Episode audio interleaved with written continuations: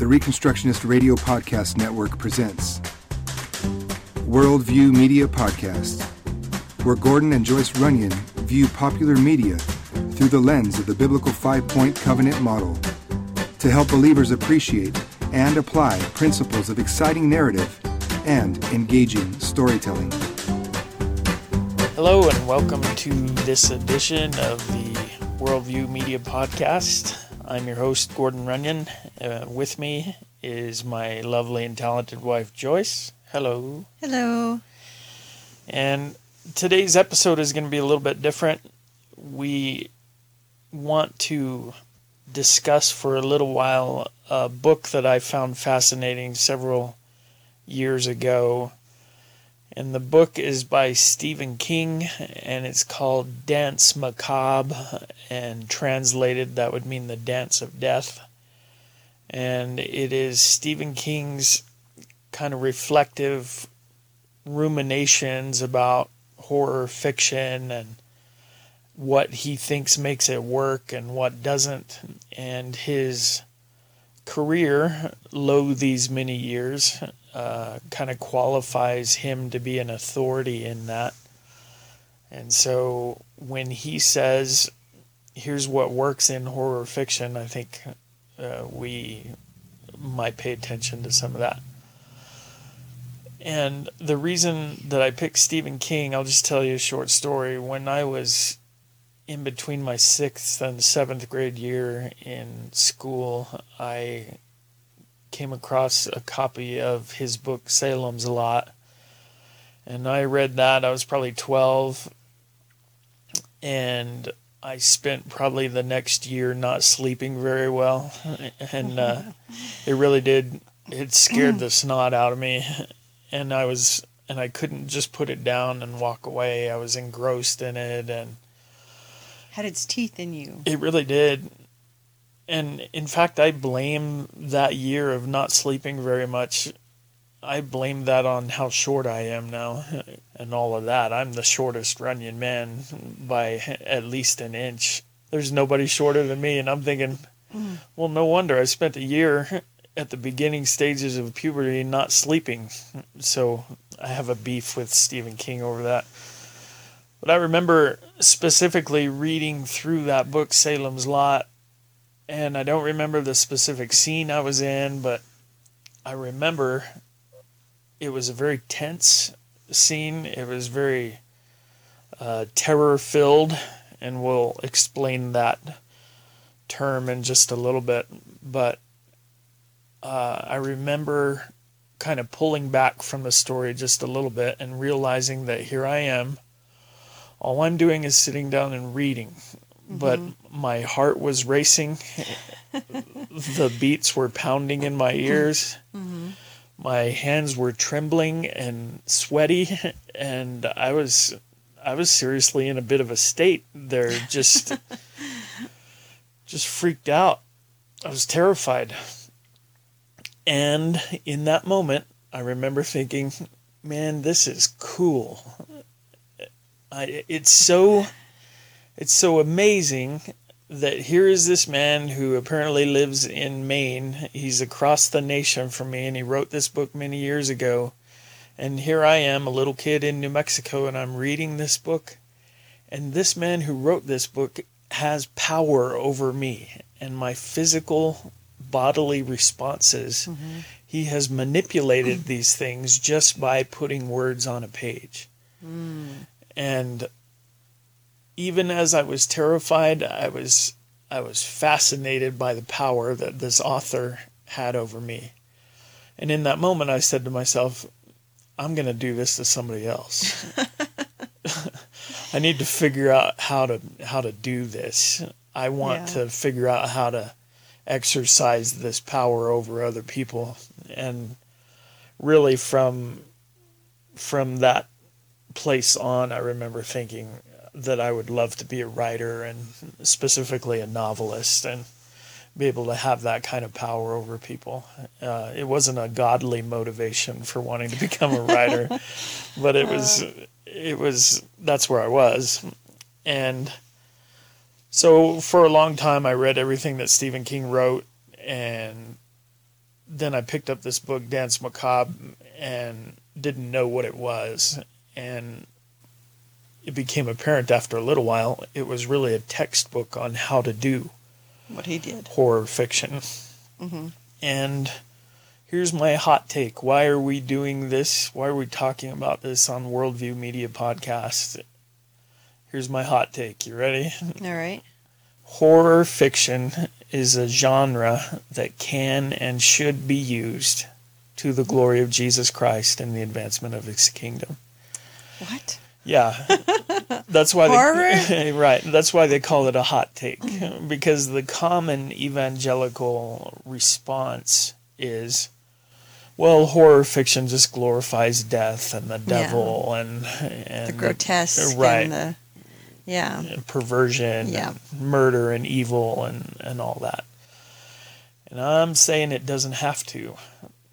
And in fact, Stephen King himself in that book, I think he pointed out some things that as Christians and as Christians who want to be able to tell good stories to the glory of God, I think it should make our ears perk up a little bit. One of the things that I found really fascinating is at one point in the book, Stephen King suggests that horror fiction is really the most puritanical form of fiction there is. Hmm. Interesting. right. He was convinced that what you have in horror mm-hmm. fiction is you have, let's just say it's a ghost story. Mm-hmm. In a ghost story, run of the mill type, what you have is a lot of the time you have a cry for justice from beyond the grave Okay. that finds a way to reach into the world of the living and Get demand that justice. King talked a lot about reading these horror comics when he was a little kid, and how many of them were things like, you know, the wife cuts the brakes on the husband's car and he winds up driving into the lake and dying, and then he comes back as a ghost and shows up in their house covered with like fish and you know he's got all all, the the, yeah all the seaweed and whatever. And what is that? That's that's a murder victim calling out for justice from beyond the grave and, Oh wait, do we have yeah. something like that in the Bible? right well you do kind of see that and i don't think we should skip over it you see god confronting cain after Yeah. the murder of abel and saying your brother's blood cries out to me from the ground mm-hmm. and so in a lot of horror fiction what you have is the monster whatever it is winds up going after a lot of bad guys. It happens a lot and if you pay attention to it it's kind of a trope. It's a thing that happens over and over again where the ghost is going after a bad guy. And a mm-hmm. lot of the time a lot of the time it happens the monster kind of leaves innocent people alone and Yeah. goes after the bad guys. And i think of specifically the slasher movies that became a thing in the 80s friday the 13th and mm-hmm. Nightmare on Elm Street and that sort of thing. And you knew who the first kids were that were going to die on the camping trip because they were the kids who were messing around sexually and Yeah. drinking a lot and doing things that good kids shouldn't do. And Yeah. they were the ones that were going to get it first Because that's just the way it worked. right.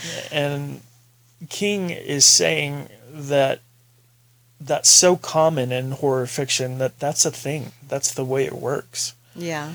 And I'm thinking as a Christian, you can use that in a worldview way. If you were to set out to write horror fiction, you can use that where the monster, just like we have a saying within the church that Satan, the devil, he's a very bad devil, but he's God's devil. He's on a leash. He's mm-hmm. God may let out the chain a little bit and give him permission to go and wreak havoc here and there, like in the case of Job Yeah. but he's still under control and he's still God's devil. And I just think in Christian fiction, in a horror genre, whatever the bad guy is, whatever the monster is, could be in that same position where he represents God's wrath against evildoers and is mm-hmm. going out there to get them and to inflict justice, really. And so I think that's a thing not to be overlooked. And that's why Stephen King said, like I said, that horror fiction was the most puritanical genre. It's Yeah. just that we don't think of it that way because it is gross and it's dark and Yeah. And all Well, of it seems very unchristian. right, know. very unchristian. It's not about That's right. angels. It's not about heaven. It's not. right. you know, we have a very uh, thin view of what we would call Christian material. You know, Right. and and that's really unfortunate because the world is much larger than that thin view, and it, it doesn't really appeal to a lot of people, and especially in the time that we live right now, with all the turmoil and all the uncertainty and all the unrest. You know that horror has a real appeal to the people around them because even though it's fantasy, it kind of reflects how they really feel about Oh, their yeah. situation. You didn't read this book, did you? no, I did not. because you just you just nailed one of King's major theories. Uh, one of the things Stephen King said was that you can look at times in American movie making history, and when you see a time when horror fiction ascends, mm-hmm. his contention is that's an indicator that the mood of the country is very filled with anxiety mm-hmm. and fear. And so apparently, horror fiction, with a few exceptions, didn't do very well during the Reagan yeah, economic during the booming times. Right. Uh, what you know? Think of what were the big movies from the '80s? It's stuff like Back to the Future Yeah, and fun and happiness Sixteen Candles, and yeah. uh, The Breakfast Club, and stuff like that. And in times when the economy's good and everything seems to be cruising along, the horror fiction kind of descends, Mm-hmm. and goes under the covers. Well, you know, just looking now at all the movie previews and trailers and things coming out, they're really kind of. There's a lot of horror. dark. right. And I say, well, I kind of feel the same. you know, looking at our election ballot and uh, just the state Yeah. of things in the world, it, it, it seems very uh, overwhelming. Right. If you don't vote for the Wolfman, you're putting the Bride of Frankenstein in. Exactly. Right. And so that's that's really Stephen King. One of his major theories is that horror fiction, in at least in terms of its popularity, reflects what's going on in the culture. And he had a quote. I wrote it down, and I'm, I'm I'm sure I lost it. I can't quote it specifically, but what he said was, when you when you go to a horror movie, it's like opening a forbidden door or looking through a, a window that's very mysterious and may show you things that you don't really want to see. Mm-hmm. But you go and open the door anyway, and you peer through that window anyway, or people do. And his theory about why this happens, he said that we are attracted to the forbidden door or to that mysterious window and we want to open it now because we all kind of have a sense that there's a day coming where we won't have a choice. You're going to have to go through that door. And so he thought it was kind of cathartic that there's something within people and I think it's I I'd agree. I think it's spelled out in Romans chapter 1 that we know that the things that we're doing call forth the wrath of God and we know that we know that we do these things where the only sufficient punishment is death and destruction. And, and so King's theory was that we go to horror fiction to uh, kind of confront what we fear without really having to deal with it. Yeah, You know, without you- it being personal. Right. he said it's kind of like a roller coaster. You know, the roller coaster, if it's a good one, is going to scare the snot out of you and and is really going to get your heart racing and make you mm-hmm. think for a moment that you're about to die. Yeah. But at the end, it will clackety clack clack safely into the place where it started, and you'll be fine. Yeah, and you can end it all with a laugh. right. Right.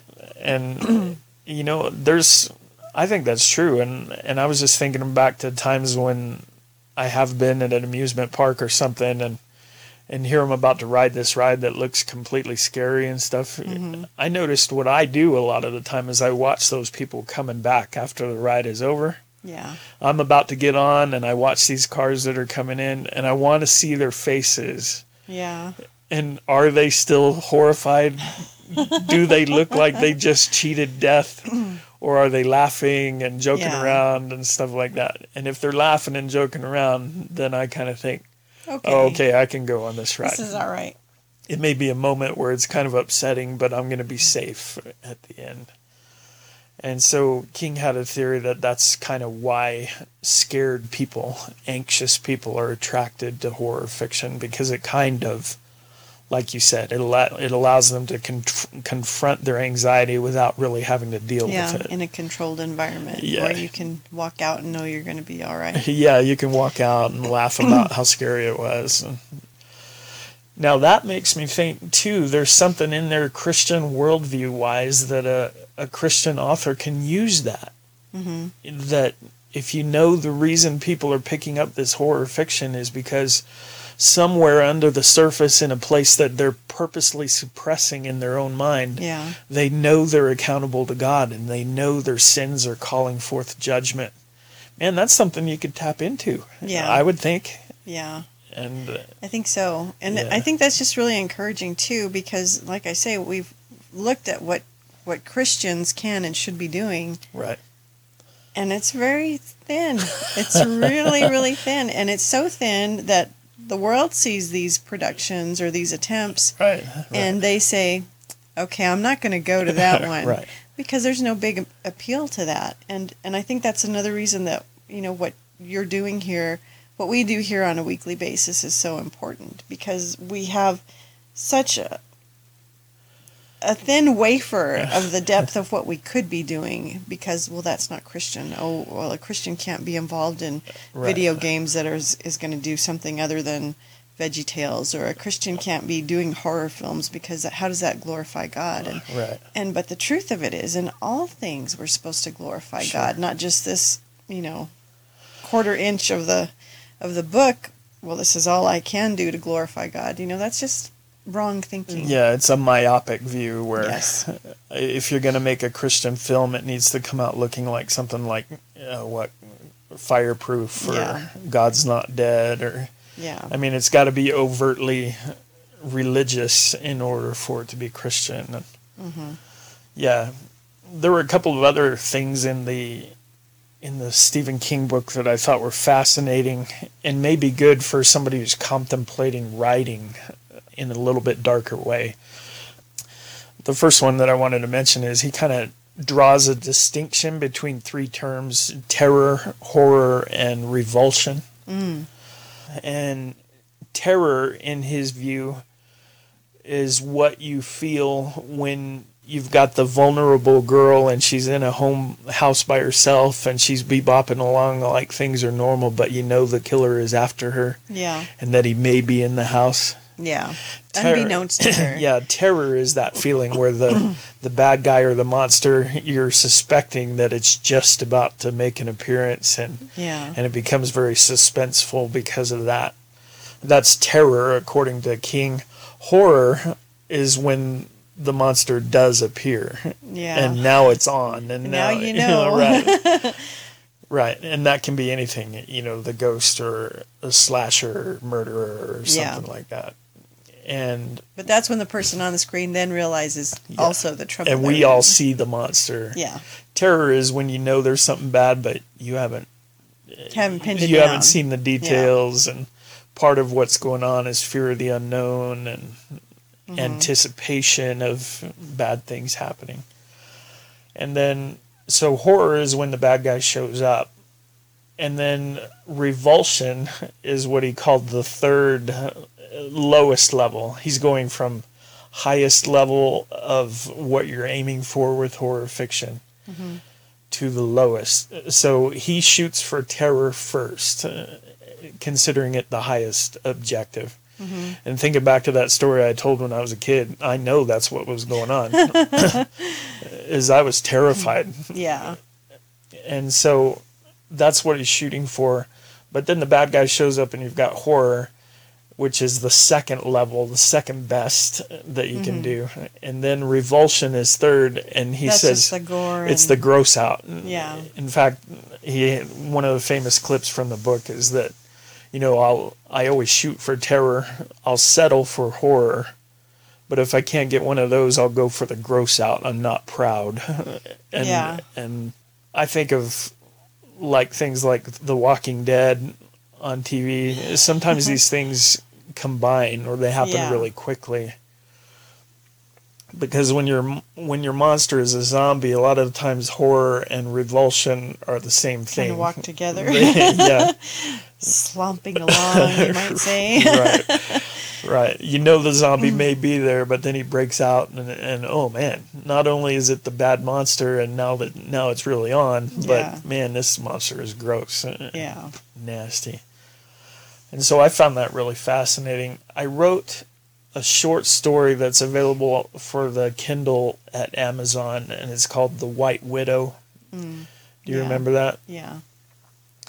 And what I was trying to do in The White Widow is have a story that was suspenseful, but not really horror. Yeah. You know, it's more a suspense thing than horror. And but there were a couple of scenes when I was going for suspense, and one of them is that the the heroine is trying to get this other scientist on his side, and meanwhile the the thugs that are being sent by the evil corporation mm-hmm. they're coming up to his apartment while she's trying to get him convinced to do something and move. And Yeah. and who's going to get there first? Is she going to change his mind? Is she going to get him out of there? Or or are these bad guys going to show up? And uh, so I was going for some terror and some of that even though it wasn't a horror story anyway that's the white widow and That's a really a pretty good little read too. it wasn't what you were expecting was it No. Yeah, I thought it was No. kind of out of the norm. So, but you know, and I think this is just really very freeing for people, you know, like you that have ability and talent and definitely gifted to kind of venture out and try some different things and, Right. and expand their horizons instead of saying, well, I can write about scripture right, or I can write about what Yeah. somebody else has said about scripture. right. or I can write kind of fluff pieces that deal with scripture. Sure, exactly. you know, because God has given us everything that we need in the Bible, and a lot of that stuff, you know, there's some pretty graphic, Yeah, horrible things that happen in there, and so right. I was just know. thinking about that before we were, as we were kind of thinking about this podcast. I was thinking about there are some places in the scripture that I would say I don't know a reason for them to exist other than revulsion. yeah, You know, the time when uh, Ehud stabs Fat King Eglon. yeah, Why do we need to know that the hilt of the sword went all the way in and was covered by the fat? And why do we need to know that his bowels gushed out yeah, from the wound? yeah, You could just say he stabbed him and killed him. yeah, But we get the gory detail there. yep, And now that we're talking about it, that just makes me smile. you know, that's fun Yeah. that we get that detail. And there are other things like that. Uh, the the terror moment that I thought of is when you really imagine in your mind what happened at Sodom mm. when the men, the angels in man form, when they were in the public square and Lot found them and the sun is going down. Yeah, and and the people are coming out. uh, right. And the angels are saying no we'll stay here. We're we'll fine we'll be okay. And lot is like no i'm begging you. You've got to get out of the street. You don't know what's about to happen in this place. Yeah, and that whole story i think there's it has all those elements. That's that's kind of the terror portion where the evil hasn't shown up yet but it's coming. Yeah, and you can tell lot is terrified but he knows what's coming. Right. Yeah, But then you get the horror part when all these perverted men of the city are surrounding the house. yeah, And now, oh my goodness, it's on. The bad guys have surrounded. This is worse than a horde of zombies. Yeah. You know? And then you even get revulsion when Lot says, No, take my daughters. And the men don't even want that. That whole episode, that whole little moment right there is The little vignette. disgusting. Yeah. And So I think those three elements are present in that story. Yeah. uh, oh, the other revulsion thing I got. We don't. All we needed to know was that Judas hung himself. Yeah. You know, yeah. this is true. We know more in order to complete the story, that's all we needed to know. Yeah. But the Bible goes on to give us the detail yeah. that the branch broke or something, and he fell and hit the ground, and his And, yeah. and his guts Blade. sprayed out or whatever. Yeah.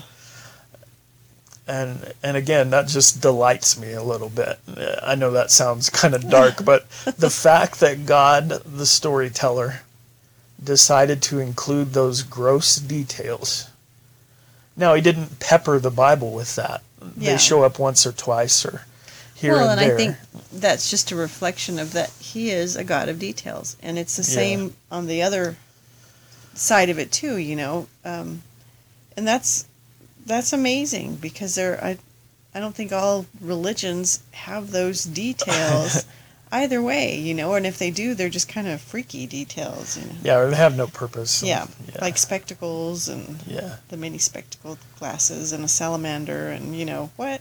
Yeah, right, right. uh, the other bit that I wanted to get to, just for the sake of writers and people who may be thinking about, ooh, are you saying we could come up with a horror-based video game, for instance, that could glorify God, or, or a novel or a screenplay or something like that? The other thing that I thought King said that was helpful is he kind of divides horror monsters into three categories. Ah, And he says there's really only three. I would argue, I say there's a fourth, but I'll add mine at the end. okay. He he suggests that every movie monster, every horror monster can be put in these three categories. And the first one is the vampire. The second one is the werewolf, and the third one is the quote unquote the thing without a name. And so the vampire, he's pointing out that in the original vampire stories, these things have kind of changed in our culture now. But originally, Boris Karloff and, and all that in the original, the black and white vampire movies, there was something seductive and kind of sensual about vampires. Uh, yeah, And they weren't just coming to bite your neck, they were coming to seduce you. yeah. So And- that you'd want to right. be part and, of all this. and some of the right and some of the movies even showed and i mean they were going for schlock and you know they're just making money and stuff but yeah, but you never see you never see the vampire go into a you know a 65 year old widow woman's home you know he's going after the 22 year old with the bodice and the Yeah. and the large breasts and and this is the one that he's going after and and when he bites her she'll be horrified and in pain for a moment but it- after a while it looks like maybe she's kind of getting into it you know Yeah. and uh and so king's pointing out that here you have these vampires and and this under this category could be any kind of monster or any kind of villain that that is really kind of capitalizing on your own lusts and your own desires and is kind of he the way he's defeating you is by tempting you Hmm. uh, now he does kill you at the end but Yeah. but he's Well, drawing you in maybe you get to be a vampire right, right. Uh, the third category is the werewolf, and under this is the kind of villain that's a good guy at some point, but he changes, and he can Mm-hmm. become something bad. So, the classic werewolf is one, but also characters like Dr. Jekyll and yeah, Mr. Hyde. I was thinking of him. But I think also of Norman Bates and, and Psycho. Mm. You know, he's got a public face. Yeah, and, and, then, then, he's got his crazy face. right. then he goes off his meds and things he becomes something a little bit different. yeah, And so I think those sorts of things would be in there, and and I think a lot of the uh, stereotypical movies that we have about serial killers kind of fall in that category where they have a public face. no and- one would suspect them of having Right. a dozen bodies in their basement or Sure. backyard or yeah. And then the third one's pretty easy. Is just the thing without a name, and he suggests this is capitalizing on just fear of uh, you don't know what this Yeah. is, and so weird aliens from outer space or the living muck that crawls out of the swamp and starts killing people or whatever. And and so fear of the unknown is kind of in that category. The fourth one I've kind of already talked about. You've got the vampire, the uh, the werewolf, the thing without a name, which he suggests something like Frankenstein's monster would fit in there. Uh, And then I suggest the fourth category is the ghost, and specifically the ghost that is demanding justice from beyond the grave. And and I kind of don't know where do where do like modern zombies fit in all of that. I have thought for a little while that the modern day zombie is the materialistic evolutionary version of the vampire you know, he's undead and he's coming to nourish himself on your flesh. But it's not, there's nothing supernatural. You can't stop him with a cross or with holy water or something like that. It's just all materialistic and, and that's interesting. yeah, and uh, so maybe the zombies fit in the third category, the things without a name, or maybe they're just evolution's version of a vampire or something. So, but anyway, I think that's fascinating to think in terms of those categories and and how might you use these categories in order to communicate biblical truths. Your the things that you're lusting after, those really will destroy you. Yeah, And definitely. you know, and and so you could maybe fashion a a villain that was great at that kind of thing. I just wanted to point out I haven't seen these movies. I haven't seen any one of these movies completely. I've seen scenes and I've seen enough to know what's going on in them, but they were popular for a while. The the Saw franchise. Oh. Yeah, I've heard about those. Yeah. and they're they're mostly about the gross out yeah. and they're mostly about the special effects and and just being gross and and being I think over the top w- in terms of torture and cruelty and stuff. Mm-hmm. But the story beneath it is that the villain winds up being this guy who because of terminal cancer in himself has developed a new appreciation for life and what he's doing he's upset with these guys like rich rich people who have turned life into this very materialistic thing and they have no appreciation for it and they have no love for their fellow man and stuff like that. And he's mm-hmm. putting them through these tests and these tortures which should awaken in them a realization that life is precious. Mm-hmm. And a lot of these things they could get out of if they're willing to be a little bit self-sacrificial and if they're willing to show some compassion here and there to their fellow victims and stuff like that Yeah. and you know that comes close as a story that kind of comes close to communicating some real things Yeah, you some know? real truths. now i'm not sure in this particular mm. franchise i think the over the top grossness Yeah, and stuff probably overshadows all of that but there is kind of the nugget of a redemptive story in there well, I if you're looking that. at yeah. it through the right worldview, you Yeah. might be able to see that. right right But if you're just looking at it regular, you'd say. Oh, sure. know. Yeah. And and that's where I think Christian sensibilities. I mean, you don't have to be just over the top, gross and, and Yeah. ridiculous and violent and and all of that. So when we do this again, if we do it, my hot take has been that horror horror fiction is a genre that can and should be used to the glory of God. Mm-hmm. The next hot take that I have, I don't know when- another one? Yeah, yeah. I don't know if we'll get to it or when, but Mm. my next hot take is another genre that has been poo-pooed Mm-hmm. that can and should be used is the superhero. Mm. And it doesn't have to be Bibleman or something like that. You know? donut man? yeah. But I, I think that if we really think biblically about crime and justice and how these things are dealt with, I think a superhero genre uh, affords a lot of the yeah. same kind of opportunities for Christian storytelling. So Well, I can see that one a lot easier because Oh, of the morality and the ethics, and Yeah, you know, yeah, I can see that easier than than horror. right. Not horror. It's a horror that I would even think there's something redemptive to be found. no, but you know, after having discussed this a little bit more thoroughly, you know, yeah, it, it really is.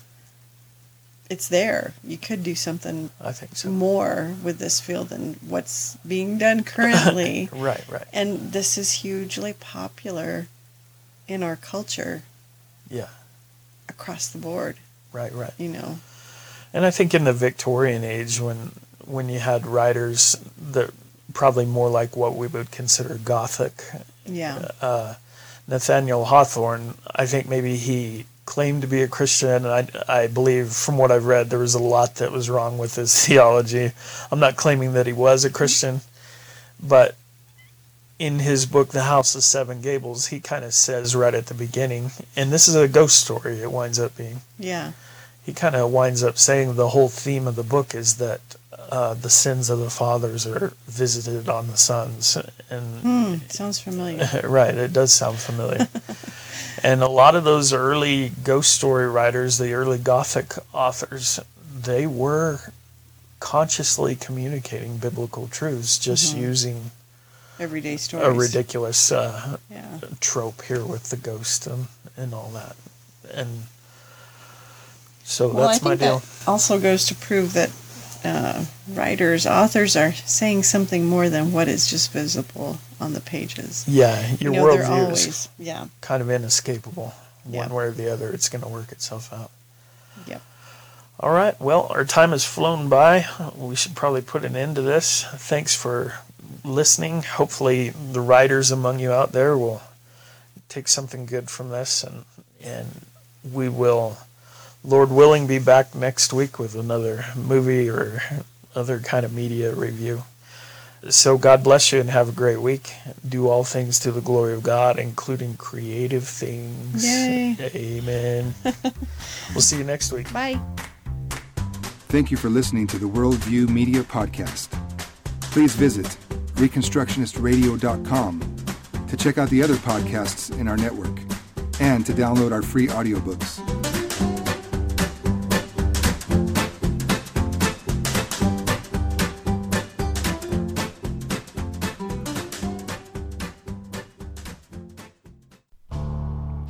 The Reconstructionist Radio Podcast Network brings to you a complete lineup of podcasts where you will hear practical and tactical theology.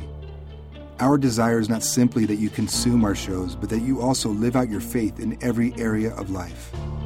We can talk all day long about these things, but if we fail to put them into practice, then we fail as ambassadors of Jesus Christ our King. Subscribe now to your favorite Reconstructionist Radio Podcast Network shows or you can subscribe to the Reconstructionist Radio Master Feed, where all of the content we produce, including the audiobooks and audio articles, will pop up as soon as they are available. And don't forget to visit ReconstructionistRadio.com to volunteer as a narrator or to partner with this ministry financially. May the Holy Spirit stir you into action for Christ and His kingdom.